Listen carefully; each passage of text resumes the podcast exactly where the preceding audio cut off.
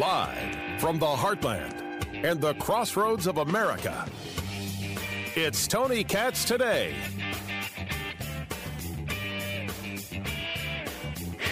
So what happened on January 6th, all I could do was thank Allah that I wasn't here.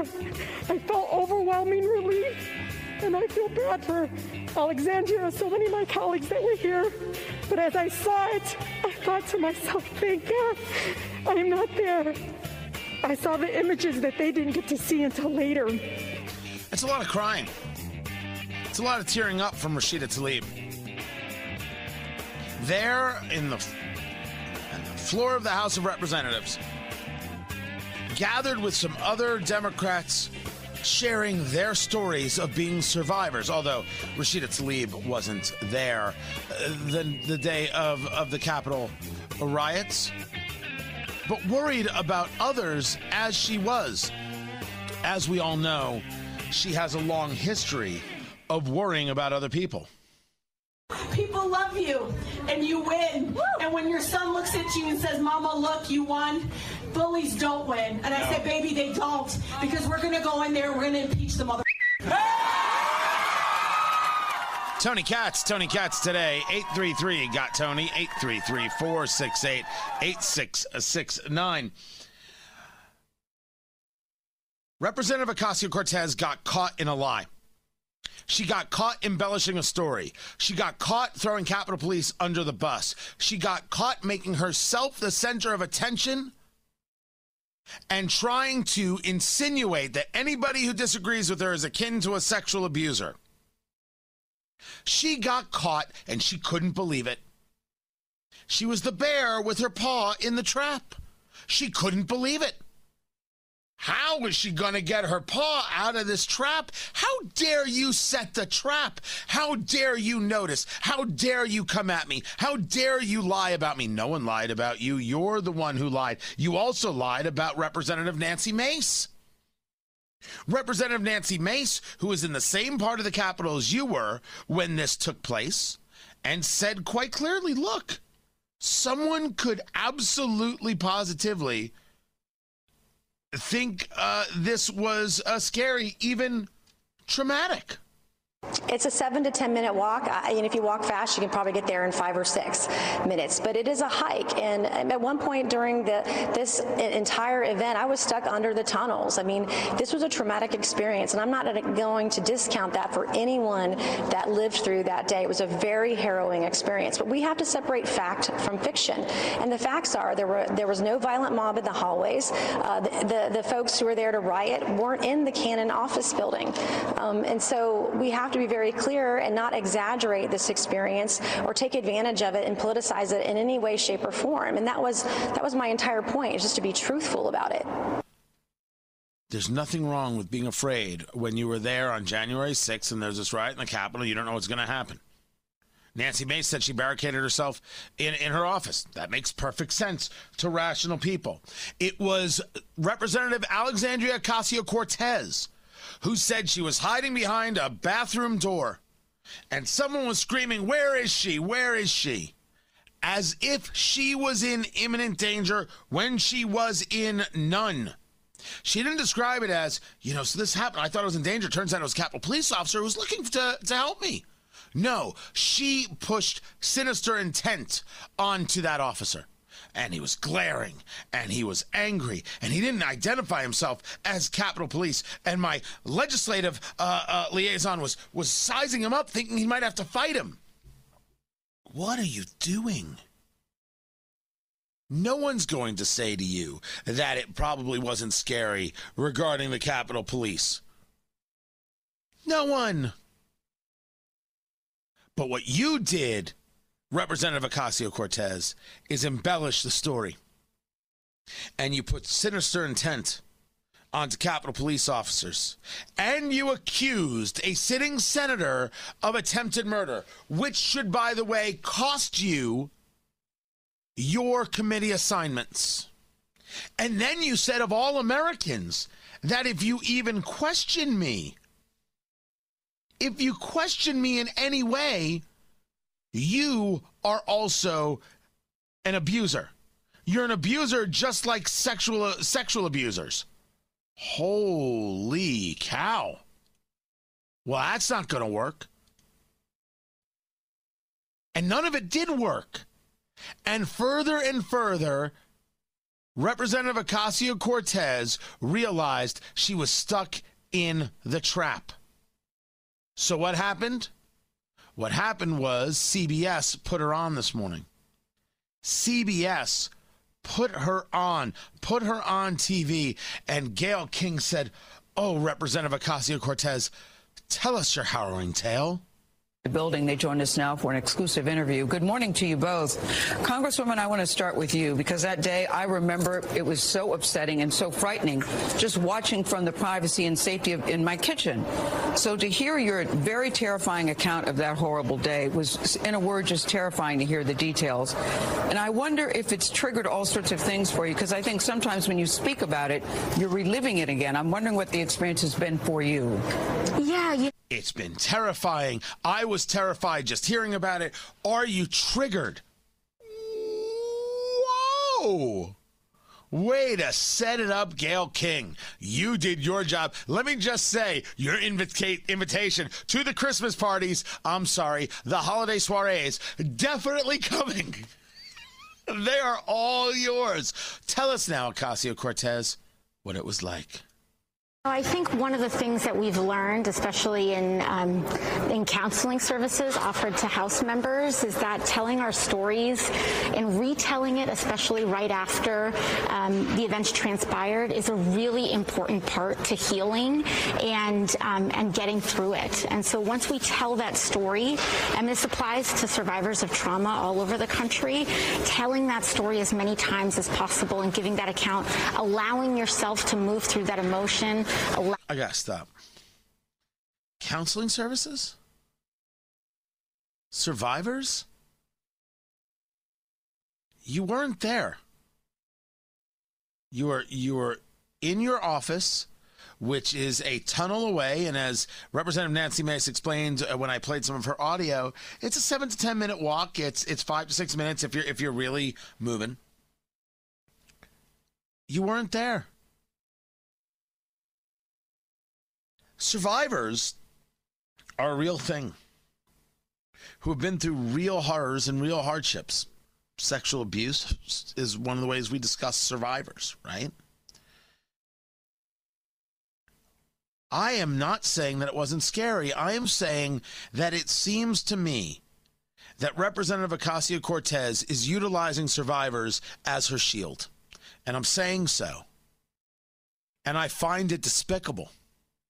And I have to wonder whether there are actual survivors out there who feel the same way.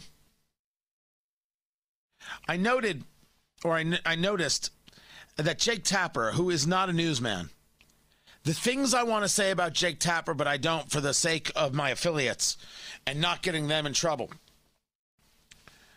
The attempt to whitewash this and change the subject has been going on for a week, but I don't think we've seen anyone try to rewrite history as brazenly as McCarthy on the House floor yesterday.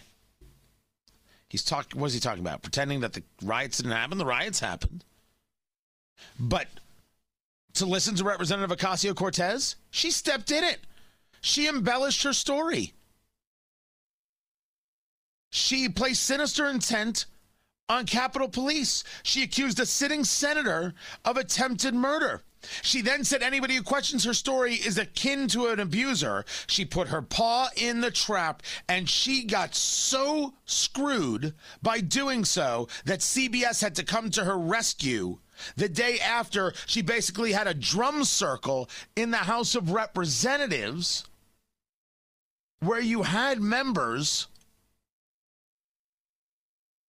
who were apologizing for their white privilege. Representative Dean Murphy did this.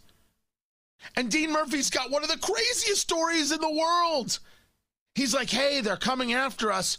Let's go join the Republicans. We know what it feels like searching for something, anything, with which to defend ourselves, and realizing a pencil is about all we had. And we know what it feels like thinking that it's a real possibility that we would not see our families and loved ones again. We won't forget. We won't forget. But I'm not here this evening to seek sympathy or just to tell my story, rather, to make a public apology for recognizing that we were sitting ducks in this room as the chamber was about to be breached. I screamed to my colleagues to follow me, to follow me across the aisle to the Republican side of the chamber so that we could blend in.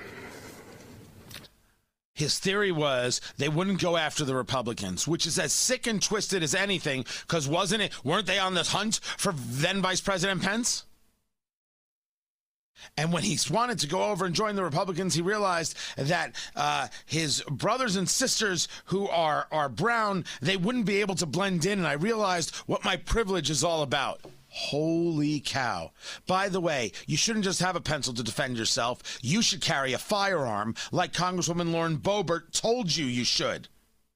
Maybe all of you should grow up and realize that a sidearm isn't the worst thing in the world. Jake Tapper continues. A newsman, my you know what. The MAGA allied officials and media are now attempting to pretend the January 6th MAGA terrorist attack, you gotta love how he says that, wasn't a big deal, that those who were scared aren't being sincere or any other whitewashing was not only predictable, it was predicted. Liars lie, writes Jake Tapper. It's what they do.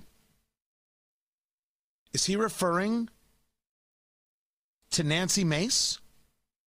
Is he saying of Representative Nancy Mace that she is downplaying what happened when she goes on Sean Hannity's show and says this?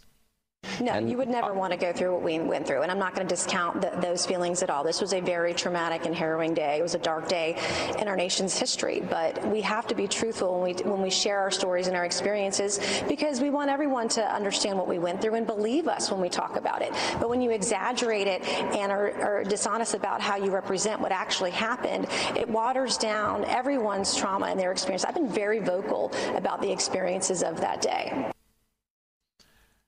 As Stephen Miller points out on Twitter, Jake Tapper subtweeting Nancy Mace is a very catty move, a very mean girl move. Because it seems that Jake Tapper is talking about Nancy Mace without mentioning her by name, and that's referred to as subtweeting when you do it on Twitter.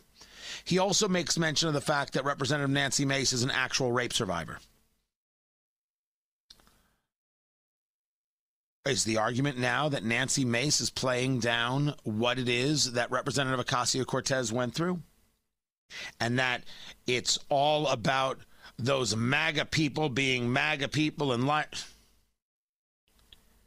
all of this to cover for the fact that Representative Alexandria Ocasio Cortez lied. She lied. I used the term she embellished her story. She lied. She made it sound like she was there and she wasn't there. And in any other case, we would call it a lie. We give her a, a pass? No. And America isn't. And then she uh, placed sinister intent, sinister, sinister motive on Capitol Police.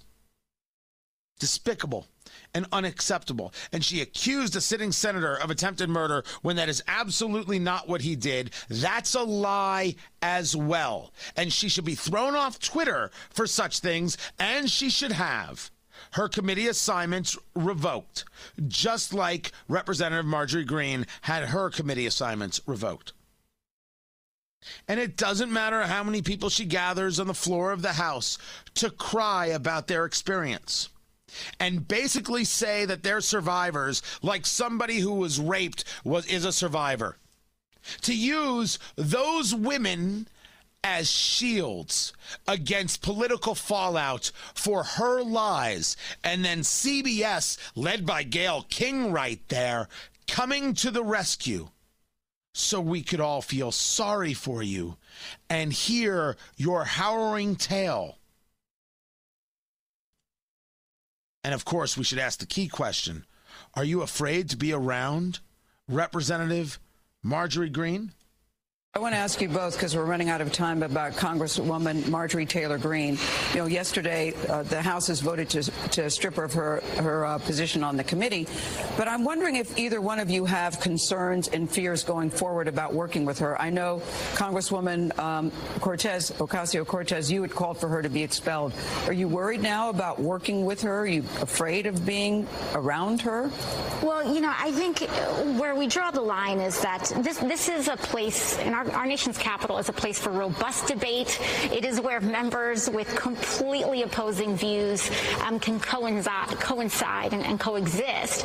But where the line is drawn is in is in you know issuing physical threats mm-hmm. to other members. Uh, you know, speaking about physically hurting, or and the Speaker of the House um, posing with automatic or semi-automatic. No, we've weapons. all seen it. That's that's why I'm asking this question. Yeah, Are you worried so, or, or, afraid?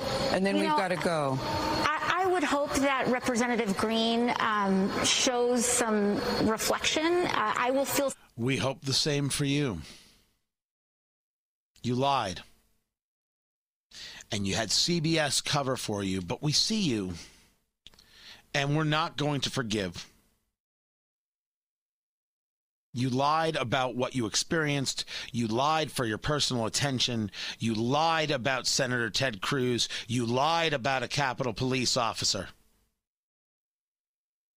That's who you are, Representative Ocasio Cortez, now and forevermore. I'm Tony Katz. On this vote, the yeas are 230 and the nays are 199. The resolution is adopted. Without objection, the motion to reconsider is laid on the table. And just like that, Marjorie Greene was removed from her committee assignments yesterday. Tony Katz. Tony Katz today. Uh, I just don't think people should get worked up about it. I don't think there's anything to get worked up about. She's still a member of Congress. She's still going to get to vote. She's still going to speak her mind. She's going to have people supporting her. She's not my person. I've had people saying to me I'm being too rough on her. It's too much condemnation. Nah, I'm cool. I'm cool. On this, we're going to disagree, and I'm fine with it. I'm not into conspiracy theory. I'm not into some of the nonsense that she spouted and put out there. I'm not into this conversation about the Rothschilds funding lasers in space. Don't tell me it's too much condemnation. I think it's just the right amount. She's, but she's still there. I just, I don't think everyone should get beyond worked up about it. I think that it is valuable to say other people don't lose their committee assignments. You just heard me talk about Representative Ocasio Cortez. Ilhan Omar hasn't gotten rid of, she hasn't lost her committee assignments and her anti-Semitism, anti-Semitism, her Jew hate.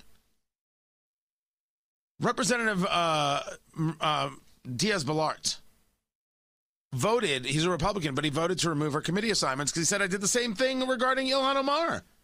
I'm being consistent. I can appreciate what he's saying and what he's doing. It's a solid tactic. Other people want to utilize the populist tactic. Well, if you don't do it to us, we're not going to. If, if you don't do it to your own, we're not going to do it to ours. And that's the way it's going to be. And you got to really fight. I just don't think it, it pays to get worked up. She ain't my person, but she's probably going to make some votes I like. And we move on. I'm Tony Katz.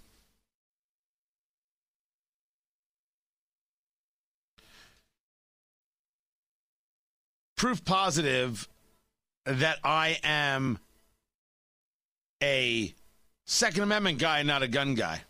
Support support brace versus stock. I I didn't know the things you learn. I love you guys. You do good jobs of sharing with me. Tony Katz, Tony Katz today. 833 got Tony 833 468 8669. I was talking about uh, firearms earlier, and uh, specifically the SIG Sauer MPX, and that that it's compact, and it's nine millimeter. I want to have everything in in in you know one style of, of ammunition, and I was trying to explain it, and I said, you know, the the, the stock basically can kind of like fold out and so you can keep it really compact and uh, i just i just like the way that that that feels and then i i, I got a tweet uh, from somebody and and i appreciate it kim thank you um, it's a support brace and there's a difference between a support brace and a stock see that's just it you can't you can't fake it You cannot fake being a gun guy. Don't lie, don't try. Second Amendment, I can argue with the best of them. I can discuss all parts of it. Being uh, an expert on, on firearms, not my thing. So, of course, uh, we had the vote that took place overnight on the 1.9 trillion dollar relief plan. I'm going to get into that, but there was a really interesting story, and this isn't the only state where this is happening. This is being discussed in other places. This is Indiana, where there's a bill that's been proposed to pay remote workers to move to the state. So what happens is, is that you have uh, uh, places uh, where people come to, and, and very often we, we, we think of Florida and Tennessee and Nashville area, Texas, right? So people move from other states to those places. In Indiana, the problem is people move from other parts of Indiana to Indianapolis, the capital. And then they move from Indianapolis out. They're not staying in state and they're not staying in region. So, how do you work on bringing more people into the state? Yeah, I mean, it's a serious issue because it's about workforce. I mean, this is this is the kind of stuff that's wholly unsexy, but is so tremendously important. And it really is about every citizen of that state to figure this one out and what are you willing to do to ensure a growing workforce? Well we don't want any more people. We certainly don't want those california crazies. Don't you send anybody from new york over here and if they're from massachusetts they better turn right around. I don't disagree. I don't like them bringing their politics with them, which is why I have proposed the Katz rule that would say that somebody who moves in from out of state is not allowed to vote in a local election for three years. No local votes. I can't stop you from voting for senator or for president. You're not allowed to vote in any uh, state or local election for three years. You have to learn the place. Then you can learn that where you came from was nuts, and that's why you left. You left that crazy because you knew it was crazy. And now you want to bring your crazy here and say, you know, this is nice, but you know what we did back where, where, where I'm from? You know what we used to do where I used to live? No one cares. That's where you used to live. And you moved because it sucked. I'm sorry. Is that too strong? Too too strong for a Friday, is it? How do you make where you live attractive is a serious issue and one that people spend time thinking about. One of those thought processes is pay them. So the idea in Indiana is that if you make a hundred grand or less, live outside of the state, or you're a college graduate, you could get a $5,000 benefit to help reimburse taxes and moving costs. If it's more than a 100 grand, it would be an $8,500 grant. You live here for a year, you submit an application with proof of expenses, done. Conceptually, it sounds so strange but I do get where they're at, and I don't think they are in a bad place. I don't think they are making a mistake because they're looking for a way to keep the talent. And yes, you need the talent. You need the talent in all sorts of ways. Don't think of it as just one specific type of growth, right? You want the biomed growth, and you want uh, the healthcare growth, and, and then you want the technology growth and the coding growth. But you also want the manufacturing growth. And the people who will not recognize that manufacturing should be a part of what it is they do, those people are going to be left by the wayside.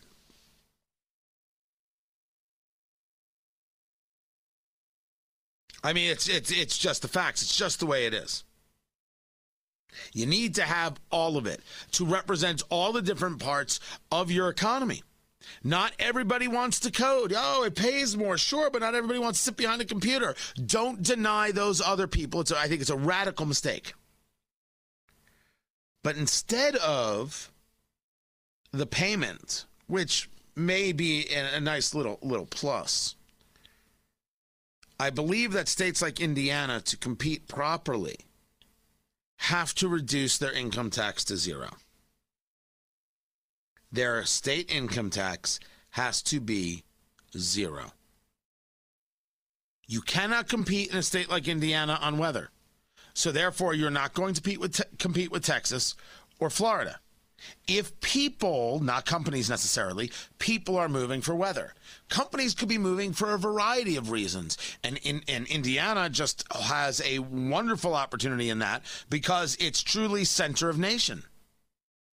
Center of nation you know the location you location location location you you, you can't de- deny that it, that it's important but for people to want to move here it has to have well excitement.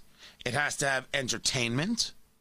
You know we're talking about this cold snap uh, that that's coming through. It's gonna get chilly. Negatives. Or you could be in west palm beach. Your choice. So you have to compete in ways that make the weather worth it. Well, if they don't want to be here just because of the weather, then I don't want them. Okay, so you're willing to grow that much slower and willing to lose out on that many more opportunities financially that will then create the other entertainment opportunities, which make the state a more enjoyable place to be. They do a good job of attracting businesses here because as a Midwest state, it is comparatively far better and far easier to do business here than other states. You move to Indiana over Illinois if you're a business. If you're not, there's something seriously wrong with you. If you choose Illinois over Indiana, I'm willing to say we didn't want you anyway. I think it's a, I think it's a rational point of view. But if you want to attract the people that are going to work in those businesses, right? The business itself will attract people, but you want to really attract more people to be around these things, you got to make it more financially advantageous because you can't make it more weather-wise advantageous. Yes, you need the more entertainment venues, and I and I like what we we've got, and I think that state that that places uh, uh, in northern Indiana need to continue to build out. We need them. To, the better they are, the better it is for the whole state right? I, I, believe that absolutely to be true. The better things are in Fort Wayne and in Gary, Indiana, the better it is for Indianapolis and Evansville. Terre Haute, hundred percent, not debate. I, I believe this to be true. But if you're already talking about paying people with cash, pay them with no taxes. Make it inviting in that way. I think it's an opportunity. I think it's one that absolutely should be uh, taken seriously. But people are going to look at that. Oh, you're going to pay people to be here? Is it that bad? No, it's not. It's glorious. It's glorious. But it is it is the it is a solid approach. It's not one that should be knocked. I'm saying it needs a different style of attack. And that attack is lowering the income tax. One man's theory. Thank you.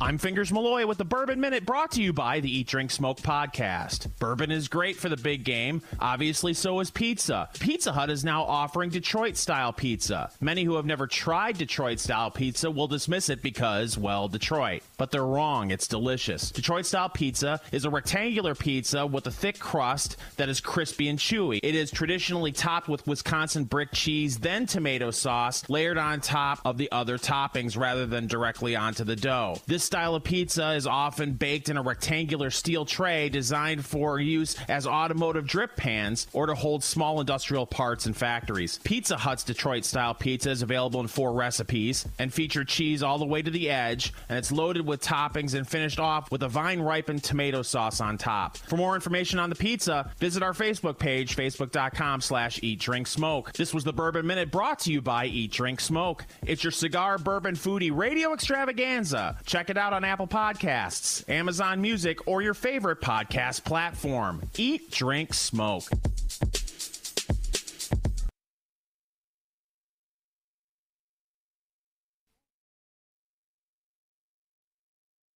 So we're going to see Joe Biden's $1.9 trillion plan come into effect. Tony Katz, Tony Katz today. It's good to be with you. 833 you got Tony, 833 468 8669. It was 15 hours of voting. Started like 2.30 in the afternoon on Thursday, ended 6 a.m. Friday. The budget resolution, 5150. 101 senators? No. It was a 50 50 tie. The vice president, Kamala Harris, casting the tie breaking vote. And what that will do is allows the Senate to proceed towards the final vote, final bill, which will be under those budget reconciliation rules. Now, those reconciliation rules mean no filibuster. You only need 51 votes, and boom, it's done. So, as long as the Democrats stay together on this, they're fine, which would mean people like uh, Manchin and Sinema. Now, all was not for naught in these votes. Why did it take so long? Because Republicans said, if this is the way you're going to be, we're going to put you on the record with some really messed up stuff. I mean, we're going to we're to play with you. And that's exactly what happened. They started 100% screwing with them. There were a lot of votes that were taken. One of them, very solid. They agreed not to increase the minimum wage to $15 an hour. Now, this was Senator Joni Ernst of Iowa who put this forward the Ernst Amendment. And her point was this is not the thing to do during a global pandemic. I don't care what she had to say. $15 an hour is a disaster as a minimum wage. Places paying $15 an hour, lots of places pay $15 an hour. As a minimum wage is a disaster. Then again, I'm a person who believes there should be no minimum wage based solely on, on economics. I believe Milton Friedman has it right. The minimum wage prevents poor and underskilled people from being able to negotiate in their best interest. If you take somebody who doesn't have skills and isn't worth, let's say, um, uh, $15 an hour, we'll use that number, right? Or we'll use what it is now. Is it 750 Is it the minimum wage? $7.50? It's not worth $7.50 what they can do if there was no minimum wage, they could say to you, look, I, I, I know you pay $7.50 an hour. I know I don't have the skills yet, but I'm going to show up every day. I'm going to work hard. Pay me five dollars an hour. Pay me five dollars an hour for for for for four, for four months. Let me show you I can do this. Then you'll pay me seven fifty an hour. The, the p- potential employee would have a chance to empower themselves and negotiate for themselves an opportunity. That opportunity is taken away by the state, the government, under the under the guise of decency. But it's not decency. It cuts them out from being a participant in their own growth. The minimum wage is a terrible idea. It doesn't bring people out of poverty. It creates opportunity for people not to be able to advance. The market is the market is the market. And the market already pays in many places over $15 an hour. Well, for all sorts of reasons. Maybe the job needs it. Maybe they want to uh, just seem woke. Whatever the reason. So now you've got somebody who's worked there for 11 years or four years or whatever it is, getting $15 an hour, $20 an hour. Now you're going to bring people in off the street at, lack of a better word, at $15 an hour. That creates a lot of hostility. So I'm glad that got cut. One of the things that did come up, the Senate voted 97 to 3 to support keeping the U.S. Embassy in Israel in Jerusalem. They voted 50 50 on a failed amendment to support the border wall. 50 50 on a failed amendment to supporting the free exercise of religion. I don't even know how that could be 50 50. They don't support the free exercise of religion? I got no idea. They voted 100 to nothing to oppose the defunding of police. Ooh. Don't tell anybody in the House. Them Democrats gonna go crazy. 50 50 on a failed amendment opposing stimulus checks for people in prison. 50 50 on a failed amendment opposing the Biden administration's move to restrict oil and gas leasing on federal lands. This is such a bad idea from the Biden team. Ah, oh, it's it's there. There's no win. There's no good. There's no joy that comes from this. Just a mistake. 50-50 on a failed amendment opposing a federal carbon tax. Well, okay. Wait, opposing the oh no, I oppose a federal carbon tax. It's a terrible idea. You you literally would have to be Pete Buttigieg to think that there should be a federal carbon tax. And 5347 in favor of an amendment supporting the expansion of health savings accounts. Now you got my attention. It's so interesting. There are a couple things in there. I think we're all like, whoa, whoa, whoa, wait, wait, wait. Tell me how that works. Are we talking about expanding uh, health savings accounts in terms of the amount of money I can put in and therefore the amount of money I can save? Uh, I max mine out. I absolutely, to the best of my ability, max mine out. And I think there are a lot of people who try to take advantage of that because it can, depending on, on what you have, it can roll over and, and everything else. And, and I, I like it because it allows you more control of your own dollar. But the 1.9 trillion is coming. Now, there's been talk that the $1,400 payment isn't actually going to go to everybody. We're going to see how that plays out. Then there's, of course, the talk that the left is very angry that they were promised $2,000 checks. You said if we voted for Raphael Warnock in Georgia and Jon Ossoff in Georgia, we'd get $2,000 checks, and now it's only $1,400 checks. Added to the 600 they already sent is 2,000. Not good enough for the progressives. So they've got their own fight. See how it plays out. On Facebook, Tony Katz Radio. This is Tony Katz today.